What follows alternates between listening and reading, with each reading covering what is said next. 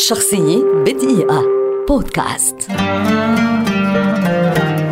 ألكسندر دوما الابن روائي وكاتب مسرحي فرنسي شهير ولد عام 1824 وهو ابن الروائي والكاتب المسرحي ألكسندر دوما الأب الذي اشتهر برواية الفرسان الثلاثة لكن دوما الابن أصبح أكثر شهرة من والده خلال حياته وسيطر على المرحلة الفرنسية الأدبية الأهم لمعظم النصف الثاني من القرن التاسع عشر. عام 1848 كان دوما الابن على موعد مع التاريخ حين نشر روايته الأشهر على الإطلاق والتي تعد من الأشهر والأبرز في تاريخ الأدب العالمي غادة الكاميليا فحققت نجاحا استثنائيا على المستويين النقدي والجماهيري وتم تجسيدها في مسرحية عام 1853 كانت تحمل عنوان كاماليا في اللغة الإنجليزية. وأصبحت الأساس لأوبرا جوزيبي فيردي لا ترافياتا دوبليسيس The Fallen Woman وتم لاحقا تغيير عنوانها إلى فيوليتا فاليري لتشكل تلك المسرحية انطلاقة حياة دوما الابن المهنية الفنية في المسرح على الرغم من اعترافه بأنه اضطر إلى السماح بتجسيد الرواية في مسرحية بسبب حاجته إلى المال.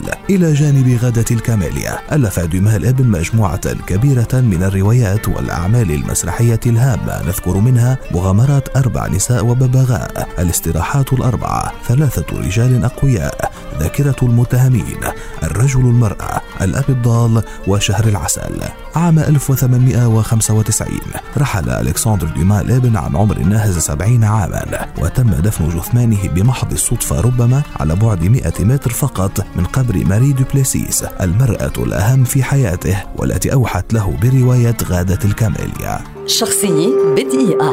بودكاست.